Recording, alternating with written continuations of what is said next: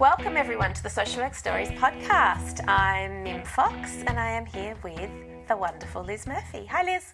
Hello Mim. Hello everyone. How you doing, Liz? Awesome. Back in the cupboard again. Back in the cupboard. And um, and I'm really excited to be able to introduce this episode to our listeners, Liz. We, uh, you and I both had an amazing conversation with a social worker who um, focuses her work on the drug and alcohol and the gender and sexuality inclusive community. Um, and uh, she was just, because of her own lived experience, has a really interesting way of talking about her practice. I know. I wish I had, I wish all our listeners could have been, well, not in the cupboard here with me, because we wouldn't have been able to have practiced social distancing, but just to be able to engage in that conversation was fantastic. And we had yeah. to really challenge ourselves to keep it as, uh, you know, to the half an hour, didn't we? Could it, could have just kept on talking to Sarah. Absolutely. Absolutely. So um, let's uh, let's have everyone listen to this fantastic conversation we had, and then let's have a little chat when we come back. All right? I'd really like to welcome Sarah Etter to our podcast to have a conversation with us today. Hello, Sarah. Hi, Mim. Hi, Liz. How you going? Really, really well. It is so great to have you join us. And um, I would re- I would like to actually straight away hand it over to you to introduce yourself and give some context to our conversation. Is that all right? Yeah, for sure. First, I just want to say thank you to you both for asking me to do this. It's quite an honor, and I love to support and engage in social work in all the different ways. Um, my name's Sarah Etter. I am a proud queer woman. My pronouns are she and they. Um, I've been a social worker for, well, now I'm getting to the point of my age where I have to count and think. Um, I think over fifteen years, most of that time has been held in the drug and alcohol space. Um, and I'm very passionate about Um, working with my community on those specific issues um, as there's uh, cause for concern and the health disparities amongst um, L G B T Q I people in the context of mental health and drug and alcohol um, are tend to be worse than the than the general population. That's really interesting, Sarah. Thank you so much, and it's great to have you with us. So let's talk a little bit more about that context Um, in which your work happens. What are some of these health disparities that you're, you've been seeing or you're aware of? So L G B T Q I um, people have um, higher rates of suicide, suicide thoughts, self-harm, especially the trans community, particularly suicide, especially the youth trans community with suicide, uh, mental health diagnoses, poor health outcomes, higher rates of smoking, higher rates of drinking, higher rates of drug using, Um, kind of, kind of across the board, you know, what you, you want to be better or worse at, we're, we're worse or, or better, if those are words. And um, I think that comes from, it's, it can be hard to live in a world that's, that you're not the normal part of the world. You're not a part of the majority of the world. And through, uh, even for me, I'm a, I'm a white woman, I'm privileged, but I still experience kind of microaggressions through my day-to-day kind of living that can contribute to my mental health or maybe my drug using or my the ways that I access health services. Maybe I'm avoidant because people aren't asking me the questions that are relevant to who I am. And I'm kind of sick and tired of having to lead those conversations and, and constantly teach people when I'm really I'm here to access health. Does that make sense? Yeah, I think that concept of microaggression is really interesting, Sarah. And um, I wonder if you could give us an example of what that might look like in the in the health or the or the welfare context? Yeah, for sure. It can look like a whole lot of things. It's kind of a range of things. And I just want to preface my spiel about microaggressions is that it's not an attempt to guilt anyone. It's an attempt to highlight heaps of opportunities where you can um, kind of improve your language or, or your interactions in these types of spaces. Um, a few... One microaggression, the last time I went to Broadway, which sounds particularly fancy, and it was pre-COVID, I asked to, someone to show me where the toilet was, and they showed me to the male toilet. It it wasn't offensive. They they weren't, like, trying to offend me. And then what happens after that is they say, I'm sorry, and they freak out, and then I have to patch them back up. And then I'm positioned in a place to say, it's okay. Do, do you know what I mean? If you're going to misgender someone on accident, I'm sure of it. I'm sorry, although well-intended, positions that person to, to fix you or to put you back together, when really it's more appropriate to say, excuse me, or pardon me, or it's this bathroom. And even more so, to ask someone if they say, where's the bathroom? Say, what bathroom are you after? Not to assume someone's gender. Because I particularly would have said um, a handicapped bathroom or a unisex bathroom or non-gendered bathroom is my preference because that's where I feel the safest. That makes so much sense, Sarah, to actually reframe that question so that it's not, it doesn't have a gender agenda, if that makes sense, rather than assuming from the outset. Yeah, yeah. And, and those small things are so meaningful because, let's say, I, when I go out, I mean, I'm not on heightened alert all the time, and I'm kind of aware when these things will or won't happen. But if it, it was at the beginning of the show, and if at the beginning of the show I had an experience where I asked for the toilet and somebody was like, which toilet are you after? For that whole time that I'm there, I'm not worried about that. I'm like, oh, this is a space that's kind of current, committed to the cause. These are my people. Even if they're not my people, they're allies, and I can feel comfortable here and feel like, I, you know, you know, I can navigate this space without worry. And that that means a lot. And that's me. Imagine, you know, the, the disenfranchised people out there, old, Aboriginal, heaps of mental health, physical health. They don't have the privilege, socioeconomically disenfranchised, and then they have that as well. So what does all that mean for you, having had those personal experiences yourself and still having those personal experiences? How do you translate that into your identity as a social worker or your practice as a social worker? That's a really good question, and it's kind of evolved over over time, where social work never, when I went to social work, we never really spoke about the L G B T Q I community, not from a dismissive place, but it wasn't kind of there or included. And even to this day, it should be far more embedded in, in all the universities and, and colleges and even high school. Um, So as it so it started with me just kind of identifying as that, and all just by proxy of the social work peeps feeling comfortable there. But then as I became more educated and more firm in my identity, it was more about kind of sharing my experiences with my peers to have that trickle on with them, and, and they were happy to carry that that torch with me. Going further on in my career and kind of being in the decision end of things, it's really about trying to get policies and organizations that support that stuff, so it kind of makes it so it's it's difficult to fall outside of that. So it feels like I'm in a space to be more proactive. Does that make sense?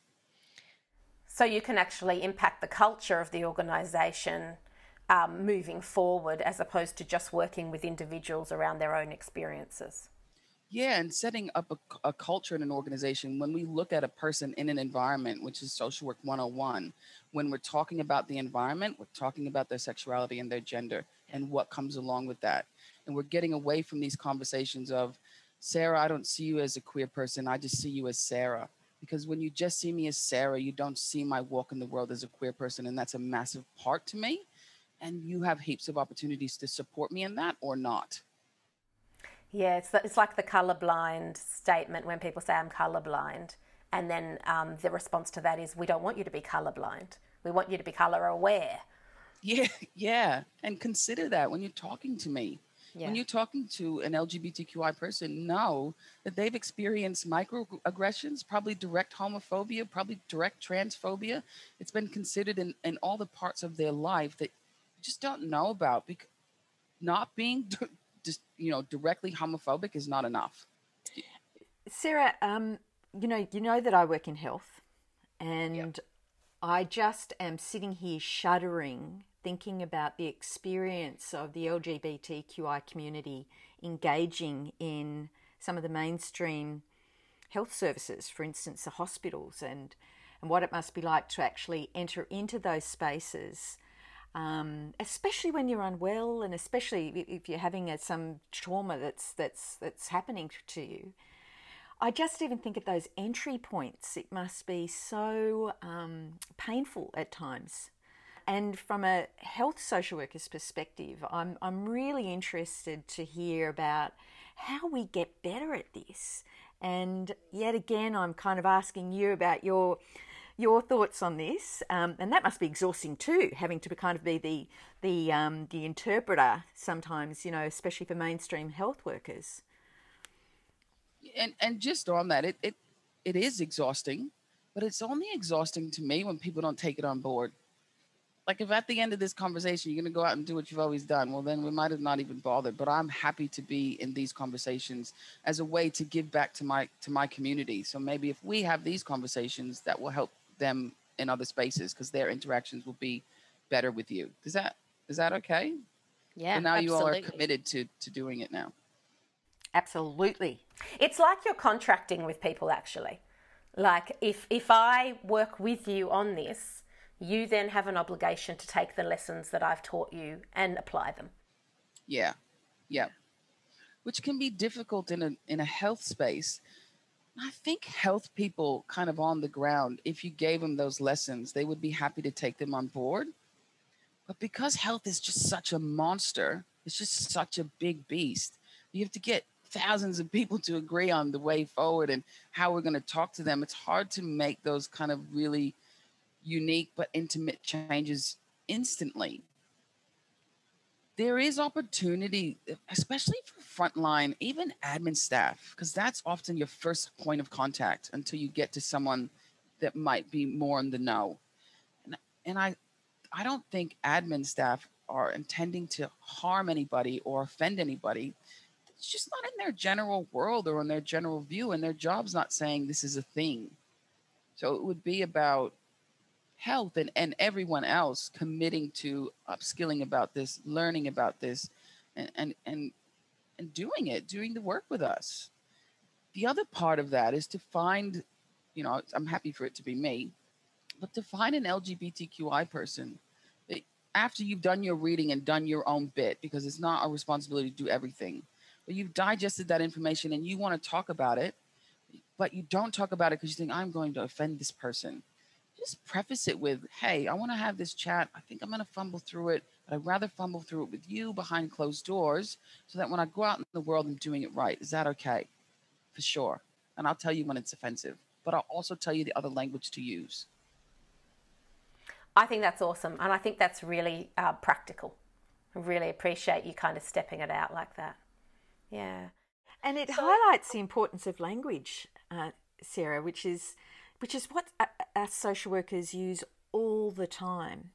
And what you're offering is um, a really positive gesture. And I'm wondering if you can talk a little bit more about that, about the language that we use and the, and and what that sounds like. How di- what, what is it that's different about the language that you use when you're wanting to be um, L G B T Q I friendly, like with like you're wanting to actually acknowledge Um, the clients that you're working with and, and in a safe way?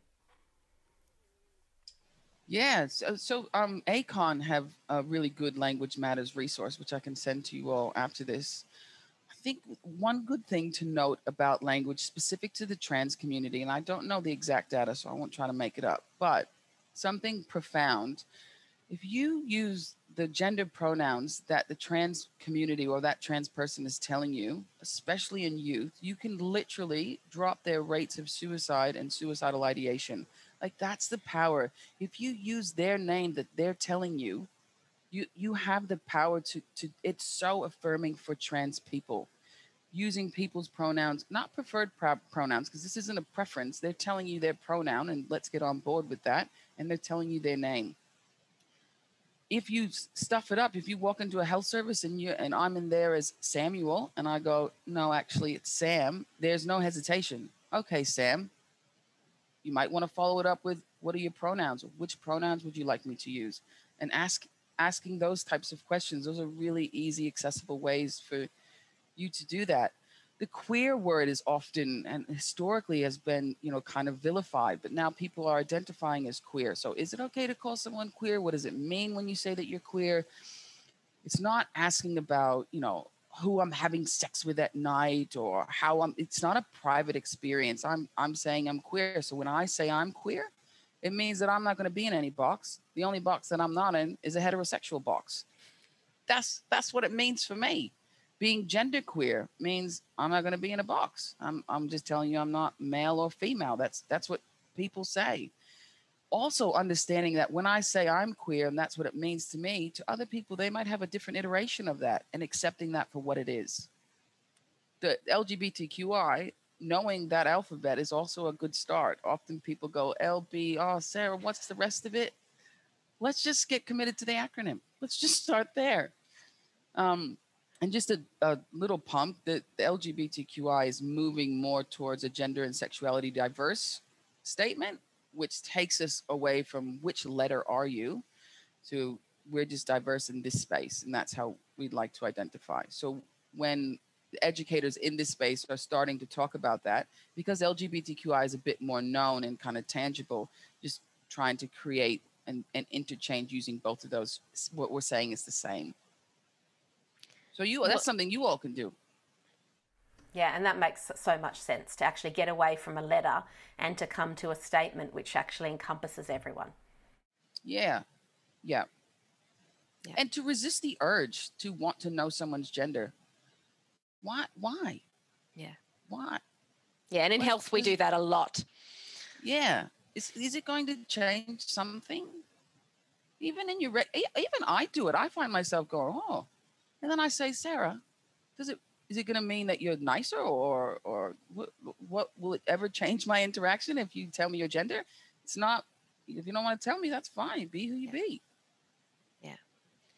Sarah, can I take you um, into a space now to talk about how you practice um, uh, in terms of interventions, social work interventions? And I know that you do a lot of group work with people with drug and alcohol Um, dependencies, and but also in this sexually and gender diverse space. Good job, uh, thank you so much. um, and so, um, so I wonder if you can tell us a little bit about the sorts of work that you do and the sorts of programs or interventions that you really enjoy doing in your work. For sure. So one of my the, my first passion is gender and sexual sexually diverse people. My second passion is for um, a specific modality of, of drug and alcohol treatment called the therapeutic community. I love the therapeutic community because it, it is primarily group work. It it acknowledges your peer group as the primary vehicle for change. It doesn't position you as the staff member as the expert. You're the facilitator. You're the You're the guide, if you will, the coach, some people say. The other thing the therapeutic community does really well is it encompasses your whole life. Like, we're talking to making your bed in the morning, to knowing how to make children uh, meals for your children, to relapse prevention, to emotion regulation, to communication, relationships. How do you actually do your laundry? You know, what's a good structure for your day and for your week? It, it looks at, it's a holistic approach to care. It looks at your whole entire life and models that. It's called a, um, it's like a micro society is what they say. So it's like, it's like a little society within a society. And it really tries to replicate those day-to-day interactions. Yeah. So, so I think we, I, I, I'm just trying to get my head around this a little bit more. So in the group setting, you're saying there is a society or community contract that exists that then replicates what might happen in the outside world? Yeah, so I'll just take it back a, a bit. I have to mm. remember sometimes that not everyone doesn't know about T Cs. So so a T C is a resi rehab. It's a residential space. Okay. People are living there. So let's say you've got thirty people in your therapeutic community. It's hierarchical, so you would have different stages or levels, or so you would have like an assessment stage, a level one or a phase one, two, three, and so on, so up to a senior stage. Um, and, and through those stages, it's increased responsibilities, but it's increased privileges. And the beauty about a therapeutic community is that it's it's kind of trickle-down information. So if I'm in assessment, then a level one or a level two is going to look after me, is going to bring me into the community, and they're being guided by their level threes or their senior peers to look after how you look after bringing someone into the community. It creates a norm and a culture that, you know, we're not going to use drugs here. This is how we're going to speak to each other. Um, you, you know, um, this is the language that we've agreed upon using. These are the parameters and the boundaries that we've set up for our community to keep ourselves safe. You know, we don't want to talk about jail experiences, and we don't want to, you know, make our, this isn't a competition for who used the most amount of drugs. What we want to do is create a community that's safe, but the safety and the culture of that community is set by that community. When you set it by that community and you don't position yourself as the expert in a therapeutic community, you give them translatability. So if, if the three of us are in a peer group in a T C, we're being taught ways to communicate with each other, to hold each other accountable. We've practiced being vulnerable with each other. We've shared kind of our deepest, darkest things throughout our treatment. That that's the that's the stuff there. When when we leave and Saturday morning at two o'clock when I'm freaking out because something terrible has just happened, I can't call staff. But you know what? I don't want to call staff because I want to call my peers. I want to call Mim and I want to call Liz because we've lived that experience together, and staff have guided us so that we can have this and we don't need them. So it's like a peer healing environment, actually. That's where the, the source of the healing sits. Is from the community, is from your peer group. It acknowledges the peer group as the vehicle for change. Often staff who come to a T C who don't know about a T C, the hardest thing for them to do is to not go in and fix it. Yeah. You you could go in and fix it probably for sure. You'd knock it out of the park. But you miss all the teachable moments. What what does that teach them? It teaches them that they need you to come in and fix it. And it's not just about drugs and alcohol. It's about making your kids calls. It's about turning up to your appointments when you say that you will. It's about, you know, following your recovery plan that looks, going to your psychologist, going to your G P, looking after you. I'm going to hold you accountable for you. And I'm, because if we talk about drug and alcohol, you can talk about drug and alcohol all you want, but if you don't talk about the stuff that, that drives that, then, then it's, there's no point to it.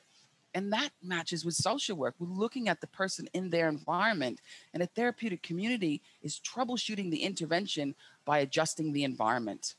And byproduct of that, we're adjusting the individual. Just um, from a outsider perspective, I would imagine that some people coming into a therapeutic community like this would come in anyway with Um, authoritarian issues with authority or issues with sort of dominant messaging they've heard throughout their lives. When you describe that hierarchy of people, I would imagine that might, it's getting your head around that um, as a person coming into a therapeutic community in itself could be a challenge. Would that be right? Absolutely, one hundred percent. And that's why therapeutic communities, So old, the therapeutic community model has, has matured as it's gone on. So old school therapeutic communities, kind of you come in, them's the breaks, you get on board or you go. Nowadays, when we're talking about therapeutic communities and we're talking about those specific struggles, we're talking about trauma-informed care. So when we're talking and we're teaching and we're doing psychoeducation, it's not trauma-informed care for the staff and the physical environment. It's also talking to the clients about, hey, it's probably likely that you've experienced a trauma. This is probably what's going to happen for you. And if it does, this is what you should do. And it's likely that one of your peers might, you know, be in distress around something that's traumatic that's happened to them. This is what you should do for that. And this is how you come get staff. And this is when you should. And equipping them with that language and knowledge. The other thing that, this is my own addition to the T C, is love and compassion. So when you're in a T C with me and you, and you're using the different processes that are in place and you're bringing people in, it's not from a, I am a senior, hear me roar, I have all the power in the T C. Essentially, you, you do have a lot, but you have a lot of power to deliver your message with love and compassion and to understand who is presenting and to remember, remember when you turned up? It wasn't that pretty, was it? And calling on that, you know, and, and a lot of people find that humility in that and gratitude in that. And that's the, the most powerful part in the T C is when you have the most senior member of your house and you have the newest member of your house, and you can put them together for that chat and look at that, because both people gain and both people benefit from that in a really rich and, and unique way. I think that's phenomenal. Thank you. Me yeah. too. Yeah, yeah, yeah. What a, um, and you're right, it's a microcosm of society, right? So there, I would imagine there's also a challenge again of transferring that into the outside world. You know, some, it's funny that you say that. Sometimes I almost feel guilty at spending my life creating this loving and compassionate community that we're all here and we're, I mean, there's problems for sure. I can assure, I can assure you. It's also called controlled chaos. Um, but there is love and compassion. And when you go out there, it's often not, you won't experience it as much as you experience it in, in a T C that's running properly. It, and it's, I, I think you, I, I, was, I was thinking when you said that, Mim, um, just what you were saying, Sarah, I wish the outside community was more practiced in compassion and humility. And I remember working, I used to love, when I was working in antenatal, I used to love working with the women that had come out of T Cs because they were just um, ignited, I think, and really excited about um, bringing a child into the world, knowing what they know now and having experienced. Maybe they were in your T C, Sarah, because a couple of the women that I know, it was possibly the first time they'd ever been in positive relationships. Their whole language had changed around how they talked about themselves, both to themselves and also to the healthcare workers that were working with them, which just, I mean, the skill was in knowing when to back off, I think, and just the kind of... Um, Um, I guess providing just positive reinforcement for what they were what they were doing um, in relation to their care and their baby's care. But my, my sense is, Sarah, there's certainly not enough in in well certainly in New South Wales, Australia. There's not enough um, programs that are run on that that particular model. There's so there's there's a few in New South Wales and and, and in Australia. Um, Yeah, it, it, there definitely should be more. And it, I'm not saying the T C isn't for everyone. It's not. It, it's for a lot, but it's not for everyone. Res, normal residential rehab does have their space in, in drug and alcohol residential treatment. Just it's my and I've seen it and I've been a part of it. When you're in a T C, it doesn't matter if you're at the top or the bottom or on the side. You you're a part of it, and your voice matters, and it and it's and it's valid, and, and we want to hear about it. Even for me, being a staff member and being kind of at the helm of it, I get such a rich, a rich experience from it. I immediately am holding myself accountable to what I'm saying. I'm role modeling. That's the best thing I can do in a T C is to role model as a staff member that when I say I'm going to come see you before I leave today, that I'm going to come see you before I leave today. Yeah. Having just the reliability that comes from love and compassion and then going out into the world is hard. Yeah, I would imagine. Mm. And that's why a lot of T Cs have worked on transitioning back into yeah. the community and how we do that. You know, old school T Cs, you were kind of there for twelve to eighteen months and then you weren't. And that yeah. doesn't work. And we've learned that. So we, we have a transition phase, you know, you transition back into the community and that looks different for every T C, but there's kind of an acknowledgement that coming from this and then going to that, even if it's great, is hard. Yeah, that makes a lot of sense. Sarah, thank you so, so much for speaking with us today. Um, I know personally I feel like I've actually learnt a lot through this conversation and I really appreciate it.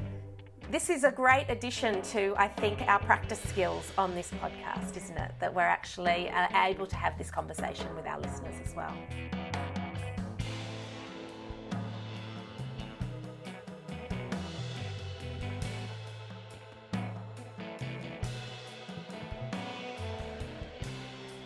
You know, I'm reflecting on the lessons learned from that conversation, Mim, and I'll be interested to hear what yours have been. But from, if I could choose my top uh, three, is about um, being really sensitive in our language. Um, that point that Sarah said about just asking someone about the pronoun they would prefer, just going with what they tell you can actually impact on youth suicide. I mean, that just that small act of just being conscious of the language that we use is so important. And the other thing that I really valued about Sarah is the the the discussion around the therapeutic communities and and how interesting that that form of social work practice is and the value to clients who are engaging in that that form of, of um, I guess, therapy. Yeah, yeah. you know, I've, I was thinking a lot about how um, more and more in classrooms before COVID hit, I would have students who would um, create a uh, makeshift name tag, name, you know, on conferences, people have those things sitting on their desks that they then write their name on. So I would find that students would do that for themselves and write their pronouns, their, their um, chosen pronouns or preferred pronouns, however it's said, they would write that on that board so that you knew up front. Then when COVID hit and everything moved to Zoom, I found more and more that people were putting it in their name. You know how you can write what your name is to come up on the screen? The people included in their name. And I, I what And I've just kind of observed that and, you know, obviously engaged with people with the correct pronouns and thought it through and tried to be really inclusive and responsive in how I am with people. But what changed for me as a result of the conversation with Sarah was, at what point are we going to have that as an expectation on everyone? At what point is it going to be that everybody should be declaring their pronouns so that gender stops being the issue? It stops being a necessary component, you know, and just thinking through the experience of even going through an emergency department intake system, right? Walking up to the receptionist uh, who's do, who you have to give your initial details to, and then going in to see the triage nurse. And then once you actually get through into the emergency department, having to then deal with the nursing staff inside. And how many times would you be asked your gender in that process, right?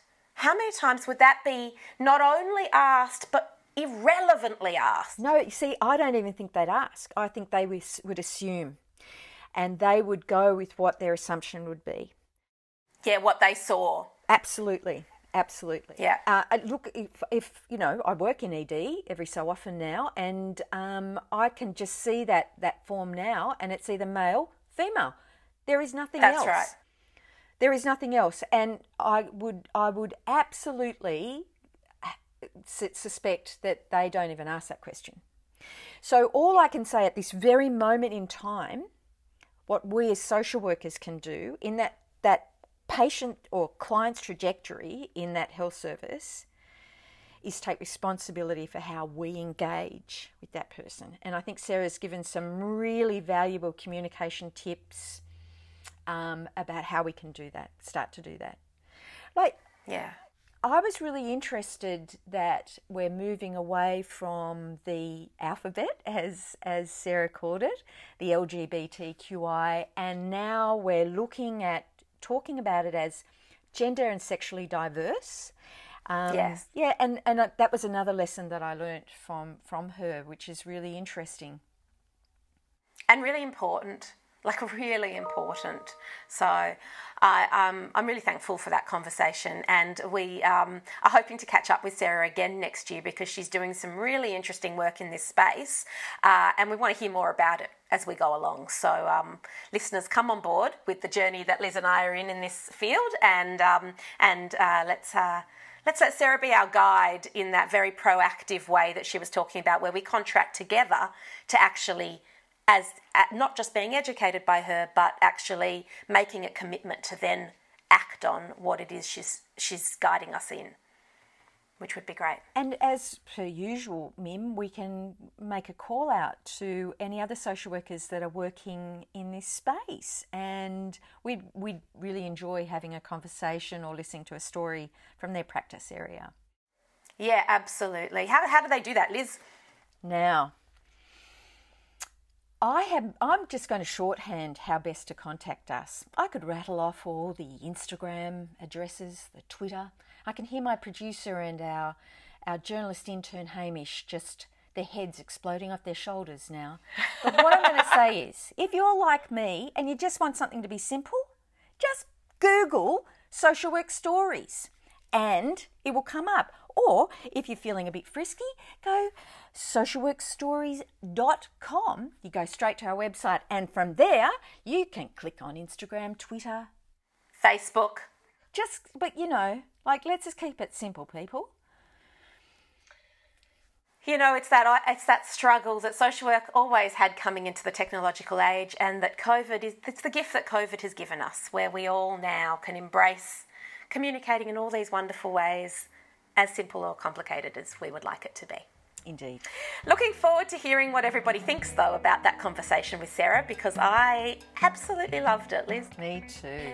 Me too. Here's yeah. to more rich conversations with wonderful social workers, I say. Absolutely. Take care of yourselves, everyone. Have a good fortnight, and we will catch up with you then. Bye.